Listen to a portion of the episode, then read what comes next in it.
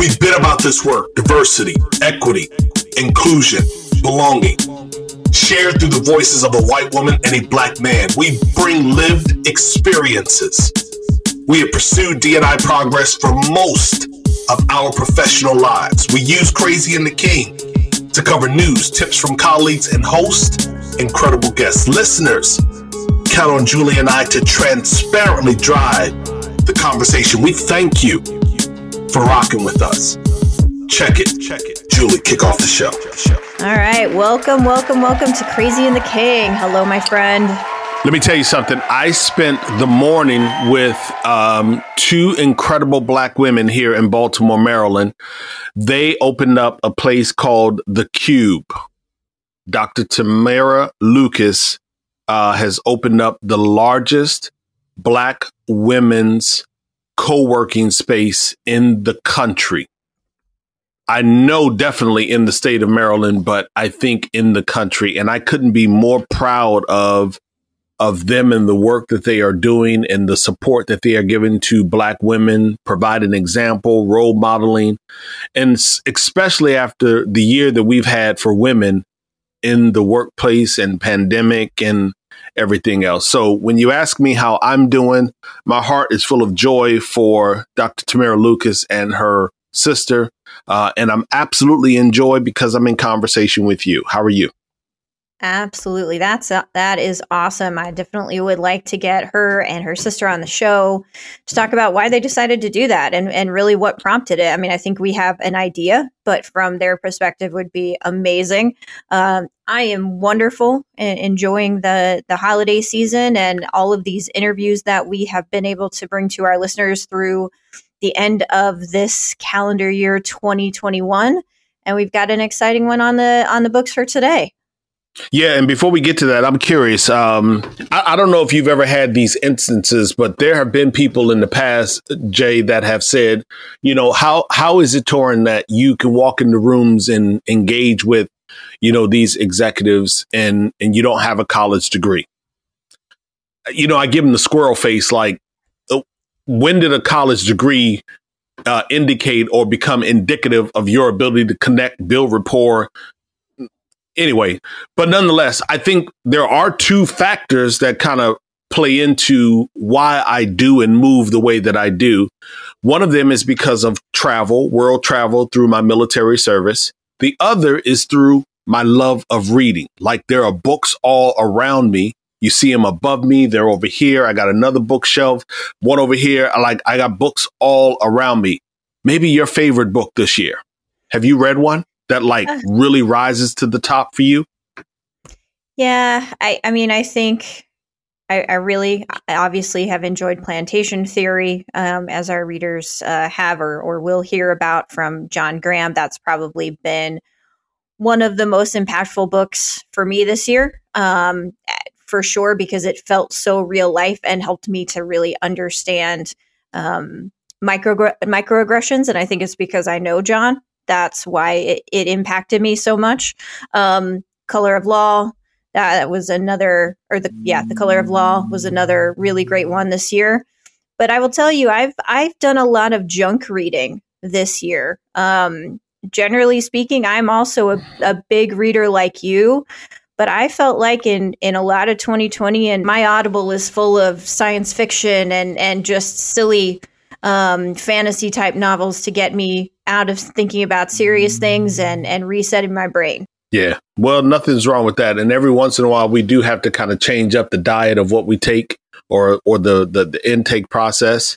And quite frankly, I think it's that collaboration of information. It hits us in different sensory points. It it stimulates our thinking and creative contribution differently. I don't do sci-fi, but I probably should and could do some sci-fi. I find myself always gravitating towards something around leadership, business, and certainly around, you know, relations in the humanity sector, you know, diversity or the inclusion or how do we achieve equity.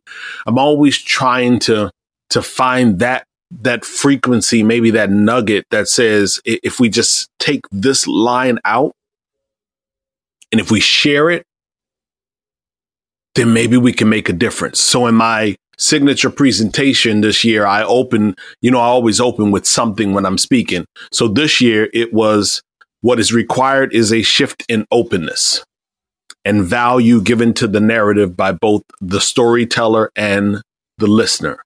Page 219 out of the book over my right shoulder, race, work, and leadership. And today we actually have um, a guest. And this one's going to be interesting because of so much that has happened to women in and during the pandemic. I am really, really looking forward to speaking with Joanne Lublin, who has spent a considerable amount of time with the Wall Street Journal and in journalism. And I want to just stop there for a moment because in my experience this morning with Dr. Tamara Lucas at the grand opening of the Cube, I ran into a friend that I hadn't seen in six years, seven years. In Neil, um, mid 60s, and and he was telling me the story of what he's been doing over the last six or seven years and i just stopped him and i said i'm happy for you. Like i'm very very happy that you get to enjoy semi-retirement that you have the option of choosing what it is that you want to do that you've been able to save put away enough money that you can enjoy your life. I said you know there are millions of people that can't say that there are millions of people that can't reflect back on an incredible career. Joanne has had an incredible career, and I'm looking forward to our digging into that. So let's get to this commercial break and come back so we can have a rap session with you. You, you think she understands the, the, the phrase rap session? Probably not. She does now. Let's have a ra- let, us have a rap session with Joanne Lublin, uh, who wrote the book titled Power Moms. Quick break. Right. You've got questions, we've got answers. Business leadership, ownership, and sales can be challenging. Tune into the Accelerate Your Business Growth podcast to learn from the world's experts. Join me, your host, Diane Helbig, as I chat with people who have expertise in various areas of business. You'll enjoy the lively conversations that are focused on providing you with the ideas, tips, and suggestions you need to realize greater success. Get what you need for your business when you need it from the people who have the answers. Accelerate Your Business Growth is part of the Evergreen Podcast Network and is available on Apple, Spotify, or wherever you listen to your favorite podcasts. So, welcome back. So, today we have Joanne Lublin, who was the management news editor for the Wall Street Journal working with reporters in the US and abroad until she retired in 2018. She remains a regular journal contributor. She speaks about issues such as leadership and executive women. And she created the journal's career advice column in 1993 and kept writing its Your Executive Career column until May of 2020. She shared its Pulitzer Prize in 2003 for stories about corporate scandals. She is the author of the popular 2016 book, Earning It Hard Won Lessons from Trailblazing Women at the Top of the Business World. And in 2018, she won the Lifetime Achievement from the Loeb Awards, the highest accolade in business journalism. She joins us today to discuss her newest book, Power Moms How Executive Mothers Navigate Work and Life. Welcome, Joanne, to Crazy and the King. Thanks for having me. Yes, indeed. And we had all of that good music and fanfare and some confetti, like some radio, some some digital and radio confetti. If we could like do that, we do all of that right now. And and I said it in the beginning during our conversation, and I really do want you to pick up on it. Naturally, you can add a bit of color and context to the introduction that that Julie just gave. But what I really want you to start with is how'd you feel moving through journalism for that period of time? Well, as you can imagine, journalism has changed quite a bit in the nearly half century since I joined the workforce. It's actually exactly a half century this year because I was hired and began at the Wall Street Journal on July 1st, 1971. And I joined the San Francisco Bureau after having been a summer intern for the Wall Street Journal in the Washington Bureau. And when I joined the Wall Street Journal, there were about a dozen women in the news department. They were all reporters. There was one woman who was a copy editor, which was like about the lowest rank on the management ladder. And in the San Francisco bureau, there had never been a woman hired as a reporter in that bureau. What I later found out was that during World War II, when the bureaus and many workplaces were decimated by men going off to defend our freedoms, that the secretary or the news assistant in many bureaus, who always was a woman, was enlisted to do some reporting work because they were so short staffed. And then when the war ended, the guys came back. And then the women were relegated back to their underpaid and overworked clerical roles. The other thing that was very strange is when I joined the Wall Street Journal, uh, as a female reporter in the San Francisco bureau, this was still a fairly, you know, unknown phenomenon in the business world. Although there have been women, newspaper women in the United States, as far as I can tell, since at least the Civil War. Um, but I would go and take sources out to lunch who were almost uniformly men, and they would balk when I tried to put it on my my you know American Express corporate credit card. And so I would stop them in mid sentence, these men, of course, and say, It's okay. It's not me paying for it. It's Dow Jones. And their hunched shoulders would go down. And I'd say, And by the way, the two biggest shareholders in Dow Jones are women. They're the grand nieces of the founder of the company. That's the kind of world that I stepped into when I joined the journal. Wait a minute. So, you know, in today's language, we would call that a bit of shade. So, were you like trying to throw a little shade on them when you let them know that the two biggest shareholders?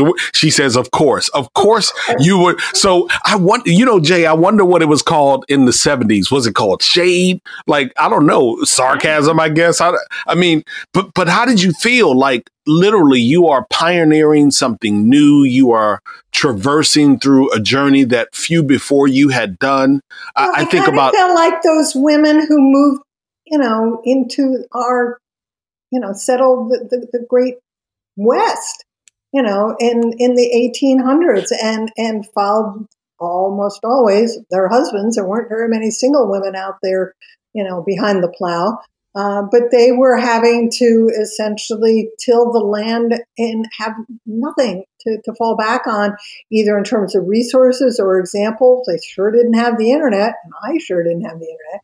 And so, at the, you know, on the one hand, it was very exciting to feel like I was a pioneer and that I was going where no woman had tread before. But on the other hand, it was very lonely and it, it was very depressing at times Remember, in the early 1970s, there were many uh, business clubs that were not open to women, even press clubs all over America were closed to women. And about two years after I joined the Wall Street Journal, I came in, got honorable mention in the San Francisco Press Club annual journalism contest, was invited to come to the awards dinner, and all the guys in the office by then knew that I was a feminist, and they were like, "You got to boycott it. They don't allow women in the San Francisco Press Club." And I said, "Au contraire, mes frères, you don't get it. If I don't show up." And prove that guess what? Women can be journalists. Hello things will never change. And so it was this notion that, you know, I was in the vanguard, but also I was blazing trails. And so yeah. when I would go to these business clubs where I had to go around to the back door to cover an event for the journal and come in where the kitchen staff came to work because women were not allowed, I, you know, remember thinking, you know, this too will pass at some point, and I'm going to make sure that things change. And frankly, that was the genesis for my first book. I wrote a first person essay for a blog the journal had some years ago called Journal Women, in which I talked to my daughter, who was then entering the workplace, about what it had been like when I entered the workforce, you know, many years before, so that she would understand that not only had I come into the workforce and had to stand on the shoulders of the women who came before me, but that by her second day on the job as a 22 or 23 year old, she would already have that moral responsibility to be a trailblazer and to be an example setter and to be a mentor for women who are still going to be battling various forms of sexism and gender bias. And so that became the genesis for earning it. Okay, I'm not trying to monopolize the conversation, but Julie, I got to tell you, when she uh, said hunch, she being Joanne, when she said hunched over shoulders, uh, when she talked about entering through the back door with the wait staff, um, like she's already dropped and, and I'm talking about you, Joanne, as if you're not even here, because literally for Julie and I, we have these conversations every single week. And and there was a period, Joanne, where Julie and I would we would actually record and then like within hours of our recording, one of us would see something on the internet in our email and we just send one another a text like if if only we had waited just a moment we would have probably thrown that or those two stories in this week's episode and, and i say that there's always something happening around oppressing other people, detaching them from equity and equality, minimizing their presence. And we're talking historically. And I swear, when you said going through the back door, all I could think about was my grandmother, my grandfather, my great grandparents who were orderlies, who were janitorial, who uh, had to to care for the homes and the children of white people in South Florida. It just it just makes me freeze for a moment. Like here we are in 2021, and these stories roll off of your tongue as fresh as if they had happened this year. Julie, yeah, and I think that as with all progress, uh, women of my generation and certainly of of my daughters don't uh, appreciate and recognize the historical oppression that the generation before you and your generation have endured to help us get to this point. We have to make sure we don't take that step back. But or take it for granted. Or take it for granted. Take it yeah. for granted, I think is the really, really easy thing to do that that gives up so much progress that's been worked for. So tell us about an idea based on the conversation we just had about what inspired you to write it, but give us an intro intro to the book. Well, so, this first book, which was called Earning It, reflected interviews with 52 high ranking corporate executive women, most of whom go on to become public company CEOs, people like Mary Barra at General Motors. A lot of really big names in that book. One chapter in that book looked at how they dealt with the issues of motherhood. And the chapter title came from a quote from one of those women which is manager moms are not acrobats. And it was addressing this whole issue of work life balance being impossible. 51 of those 52 women in the first book were boomers like me, which therefore then, thus becomes the basis for deciding to do a second book and look at compare and contrast the boomer generation, these women who were the trailblazers that I wrote about, who not only most of whom were moms for that first book, but among the ones who become public company CEOs, it's like over 80% have children. And I wondered whether things had gotten easier for the women in their anywhere from early 30s to early 40s who, when I started reporting the book in 2019, were now moving into executive roles and had kids.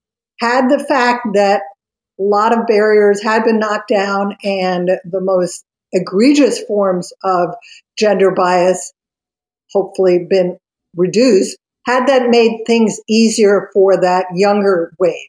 And so what Power Moms does, it's, it's a look at uh, how things have changed and not changed between the boomer moms and the Gen Xers and the millennials. 86 executives with kids and then, in addition to that, 25 adult daughters, for the most part in their 20s to early 30s, of the boomers. So, altogether, I interviewed 111 women, essentially looking at two and a half generations to try and get a sense of how far we've come, but more importantly, how far we have to go with the journey ahead. Uh, Again, the title of the book is Power Moms How Executive Mothers Navigate Work and Life. And Joanne, there is the conversation that we really don't have a such thing as work life balance. Like I know I don't. Julie knows I don't. I know I don't. A whole lot of other people know I don't. But but I'm happy. I'm okay. I'm in good health. I, I struggle with the phrase work life balance, but even more, I'm struggling with. And admittedly, I haven't read the book, so I'm wondering uh, of the hundred and so women that have been interviewed, were any of them black? Or how many of them were from underrepresented or marginalized communities that have risen? And is the story different for them when compared to like a Mary Barra from GM? Right. So just under 20% of the women interviewed for the new book are women of color. And that was a much higher percentage than the first book because, again, you know, we're seeing things are changing with the younger generation. Um, most of the women of color were of Asian heritage. Uh, some were black and, and, and some were Hispanic. What was common among the women of color for the newest book was how much they relied on their extended family to help them navigate that difficult coexistence of being successful at work and successful at home. In some cases, uh, her parents lived with them or moved in with them when their children were small. In other cases, the grandmother of the this executive mom's kids came along with the executive when she took business trips, and so she could actually be with her kids when she was out of town for a week or two at a time. But they totally recognized the importance of family and particularly extended family, and they did not take their extended family for granted. And I think in so doing, their extended family also felt greatly appreciated. I, I want to pick up. I, I, know I asked you a question uh, in terms of the difference between them and, say, like a Mary Barra, if you will. I still want you to answer that, but I just want to put a pin in, in that for our listeners. This is the narrative that's not often told through the media. We hear of the single mother. We hear of the downtrodden and um, the crime and that Chicago is this dangerous city when Chicago, in fact, is not even in the 25, top 25 of dangerous cities. We hear all of the negative narratives, but Joanne is highlighting the power of family. That is a very, very important fact. And I don't want that to be missed on any of our listeners. The difference between those generations and maybe like some of the women from or women of color and like a Mary Barra who is, you know, different. Joanne. But Mary Barra is actually not that different from these women of color. Mary Barra comes from a blue collar background. Both her father and grandfather were plant workers. Mary Barra went to college on a work study program uh, sponsored by General Motors. She had to work, you know, while she was going to school. And then when she got out of school, she had to take a full time job at General Motors. And her first job was one in which she was one of the very few women who was not on a line role in that plant. And when she would walk around the plant in the morning, she would get catcalled because she was very attractive and she was 24 years old. Uh, and one catcall would feed on the others. So it wasn't like just one guy whistled or said nasty, horrible things to her when she walked by. It would, it, one would sort of spark another. And so, did Mary Barra put up with this? No. Mary Barra goes up to one of those guys, and I talk about this in, in Earning It, and says to him, What are you doing? and, uh, you know, he's kind of tongue tied. And she says, I'm Mary Barra. I'm here to, and I think she was in some kind of an engineering role. You know, let's get to know each other. And she introduced herself. He introduced her, him to her. And after that, she looked him up every time she came into the plant. And guess what happened to the cat calling? No more. Yep.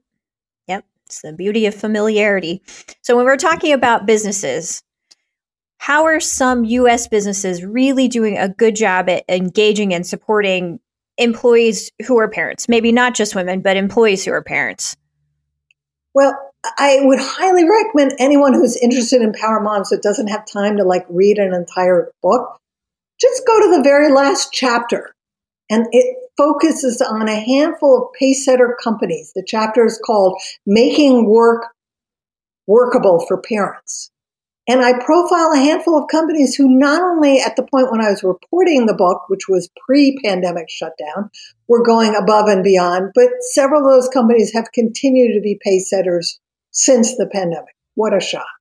One of them is American Express. And what's important about American Express is they not only made paid parental leave much more generous, five months of paid parental leave, irrespective of gender. But they made sure that the men at the top of the company not only took it, but acted as role models in terms of having huge company sponsored breakfasts and programs in which they would talk to guys who were thinking about having a child as to not only how their their career had not suffered, but how it had benefited from them taking time off. But equally important, American Express recognizes the fact that when somebody is gone from the workplace for five months, that is going to put an additional burden on your remaining members of your team, whether they have children or not. And so, as part of what American Express does that goes above and beyond, is they told supervisors that they could have additional funding for bringing in temporary staff to fill in some of those gaps. And so in my case, I show up at American Express to interview one of their top executive women who has children. And the woman who greets me from PR is from a PR agency. And I was like, well, where's Joe Schmo, who I've been dealing with for, you know, five months to set this up? She said, oh, you know, his wife had a baby, you know, a week ago. He's out for the next five months. I'm his temporary replacement from the such and such PR firm. Big you know, shot. Joanne, I, am wondering. Ahead. You know, we had a couple of weeks back. You you bring up the issue of uh, parental leave, um, and when you say parental, you didn't specify whether you were talking about the mother, the father, uh, and I'm thinking that the women inside of the example of American Express and some others were saying parental as in both parents. Julie and, and I had so a, did American Express when they yeah, changed absolutely. their policy, but not that long ago, only a couple years ago. So in, in and so a couple of weeks back, Julie and I had a conversation around parental leave for gay parents of children. Mm-hmm. Did that perhaps come up in any of your interviews? Because it is something that's a bit newer. And I'm wondering if that came up in any of your interviews. Well, at American Express, the, the parental leave is uh, available across the board, irrespective of, of gender affiliation. Um, the, the other thing is that, and I don't believe they still have it anymore, but they put in a consulting service that was basically a parental concierge, which was available 24 7 before you went out on parental leave, even maybe while you're thinking of having a child, whether it's naturally or adoption or gay or whatever. And then it was open ended after you return. Um, I did uh, one of those uh, 86 executive moms interviewed for Power Moms is a, a gay executive uh, mom at Nike. Um, what was interesting about learning about her relationship with her wife is that it's a very traditional one in terms of gender roles. In other words, her wife uh, works from home, works part time, you know, is the go to person for, you know, staying home with the kids when they're sick. The executive, who was the focus of my interview, tries to make sure she's at the pediatrician appointment, but her wife makes the pediatrician appointments. Um, and so, you know, while I, I, I, was happy to, to see her career was taking off and she's a, a top lawyer at Nike, I, I found it somewhat amusing that they're in, in somewhat stereotypical sex roles in terms of their relationship. But on the other hand, that's what each of them wants to do. And so her wife has moved multiple times as as the you know executive's career has advanced, um, and it's you know it's working for them. Um, and again, you know, they she took parental leave with the arrival of each of their their daughters. Somebody got to make breakfast. Somebody's got to make them appointments and somebody got to get their ass out and cut that grass. Somebody's got to do something in every single relationship. You you had to start in that last chapter. Where else would you send listeners in the book that they are going to hopefully purchase this holiday season? Well, I, there are several chapters that look at the what I call the domestic load, you know, which is the thing you were just alluding to. And, you know, whether couples have children or not, whether they're same sex or opposite sexes, there's always going to be the domestic load and there always going to be one more thing that has to be done.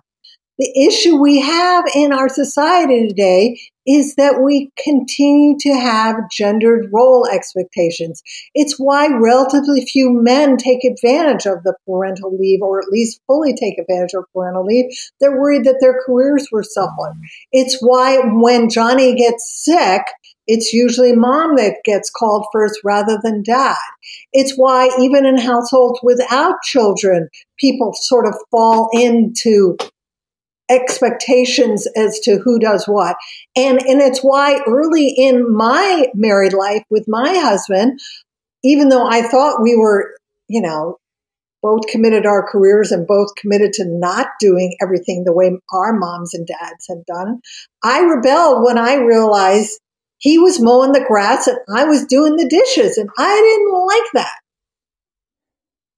So let's talk about mom guilt. I mean, you you hit a nerve, right? I, we were just chatting about how I just became an empty nester, and, and as a young executive, I lived with years of working mom guilt and, and feel like it. And how old of, are your children now? Julie? Uh, 21, 20, and 18. Okay. So we we survived it, at least as part of it anyway.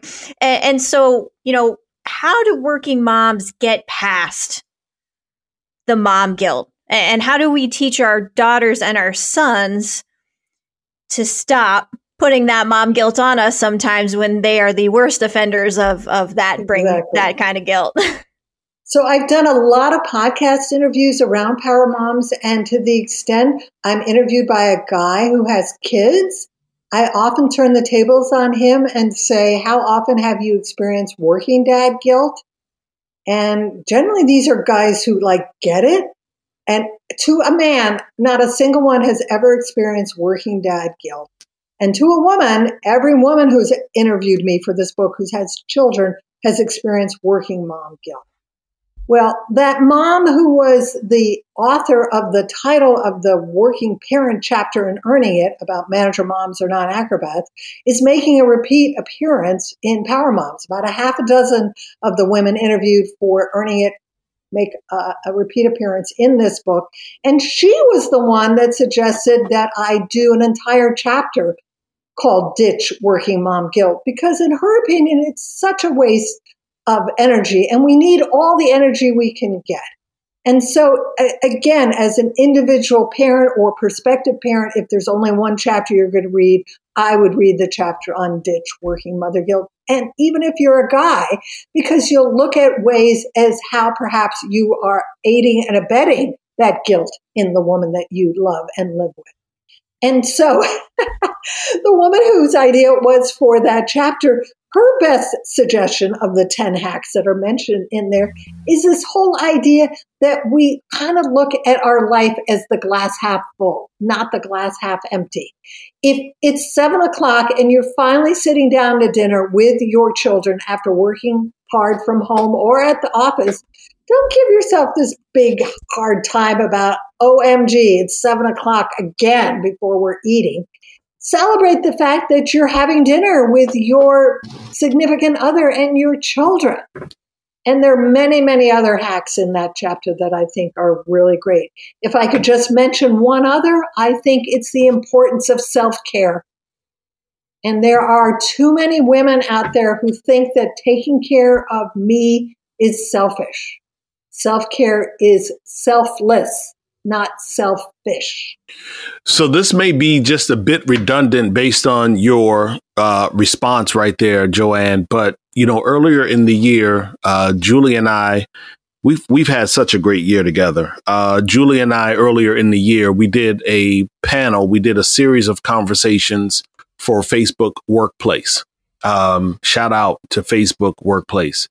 And I remember when we opened up uh, one of the conversations, we talked about the fact that some like I, I, can't remember the number exactly, but it was like 2.4 or 2.8 million women had had lost employment uh, over the course of the pandemic, and that it would take another 24 consecutive months for them to regain uh, everything that they had lost.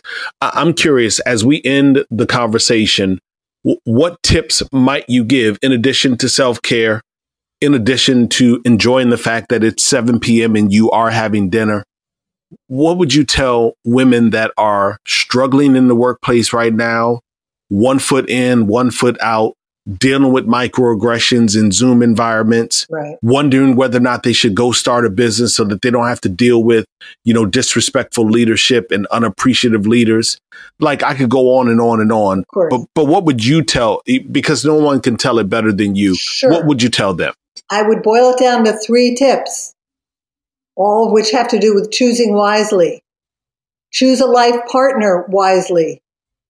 Choose an employer or workplace wisely. Just because they've got fancy graphics that tell you what a family friendly workplace it is, dig deeper. And thirdly, choose your mentors and sponsors wisely. A mentor is somebody who's going to give you advice. The sponsor is the person who's going to open the doors.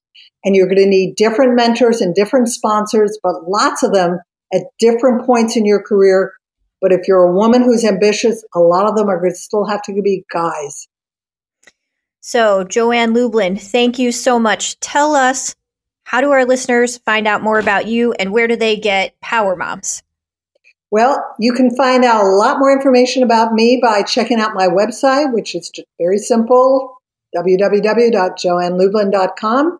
At the very top of that website are six clicks I am agnostic about where you can order this book. I do not want to give all the business to online retailers. There are struggling bricks and mortars retailers out there we ought to be supporting as well, uh, but they all have websites as well. And you can order your copy of Power Moms. If you buy a hardback version and email me your mailing address, I will send you a personalized autographed book plate for free. So love that. So here on Crazy and the King, we do something titled Her Voice. It's a segment where we highlight women, women that are making power moves, women that are just resonating in powerful ways. And so because this segment has been all about you and all about women, the work that you are doing, the work that you have done, I'd love for you to share perhaps two or so women that made a difference in your life in 2021 that perhaps you may have hit uh, in the last quarter of the year, who should we be aware of? Well, one of them would be Jane Fraser. Again, not somebody I've ever met, but she's the first female CEO of Citigroup. And not only has she had a hugely successful career, but her career did not suffer when she decided, after having kids, to go part time for a period. And there are many, many women that I meet, I meet in the course of talking about this book who worry about whether they can dial back how much they're working when their kids are little without sacrificing their ambitions. The other woman that I would bring to mind is Ellen Kullman. And Ellen Kullman, again, is another one of these women who makes an appearance in both Earning It and in Power Moms. She not only becomes the first female CEO of DuPont, but four years later, two years ago, almost this month, goes on to become CEO again, this time of a startup called Carbon, a 3D, a 3D printing startup. And it's extremely rare, as we know, for women to become CEOs of Fortune 500 companies. But you can count on one hand the number of Fortune 500 female CEOs who've gone on to be a CEO again. And I think, again, that's an example worth emulating. I love that. And I guess I'll close it out with uh, a dear friend and one that I think has absolutely crushed it in 2021. And that's Thasunda Duckett from TIAA, who has taken over as CEO of, I want to say, the fifth largest company in the Fortune Definitely 500. would add her to the mix. Absolutely, absolutely. So, thank you ever so much, uh, Joanne Lublin. You have been a jewel of a voice, uh, and it's a wonderful way for us to end our 2021 run. I mean, I'd love it when Ju- Julie, you know, thank you, Joanne. You know, Jay, Jay, I'd love it if uh, you and I got to the point where we we could just do like a series, not not a series, but uh, what do you people call it seasons? Like, and I see some of these podcast folks out there doing seasons, and it's like twelve or fourteen episodes, and then they're done. Like, I need to figure out what they are doing. But for now, you know, we are having fun, and I absolutely thank you. This was a great conversation. Good. Yes. Yep. Our, our sponsors may not be happy with us if we if we try that torn, but if, if we'll we'll work on it. We'll work on it. So That could be true. That could be true. Do the quick mention because I think it absolutely resonates um, this week. Yeah, so just a good time. Uh, as you said, Women in the Workplace out from McKinsey from September of 2021. Show the uh, throw the link in the show notes and post it on Crazy and the King on Instagram and Facebook. So, yet another episode of Crazy and the King. I remind each and every one of you to share the pod with your digital tribe, your social tribe, your friends when you are gathering during this holiday season. I know who wants to listen to folks talking at a holiday party.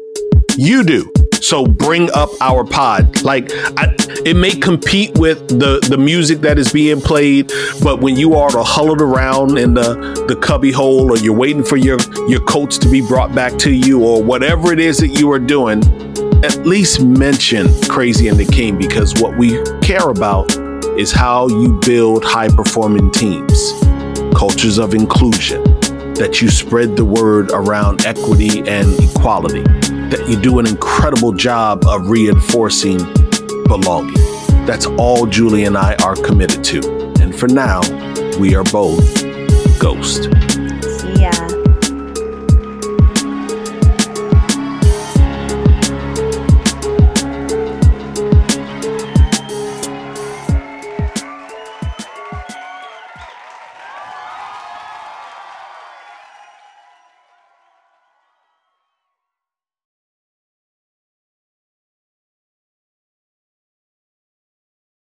Do you love news about LinkedIn, Indeed, Google, and just about every other recruitment tech company out there? Hell yeah.